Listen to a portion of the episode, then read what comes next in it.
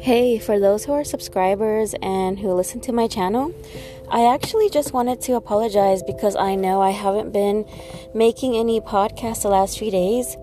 I actually haven't been feeling well, but I feel better today. So later today, I will be creating more podcasts. And I know lately I've been doing the Luke Christmas Challenge 24 Days of Luke.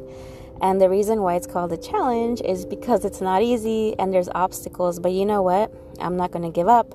I have a goal, and my goal is to read the book of Luke up until Christmas. So it's going to happen. I'm going to catch up. I promise. Thank you so much for supporting me, for listening to me. If you're sharing this, I appreciate it. Um, I love God. I love the Word of God. And thank you so much for being a part of this. Thank you so much for being a part of light in a world that's full of darkness.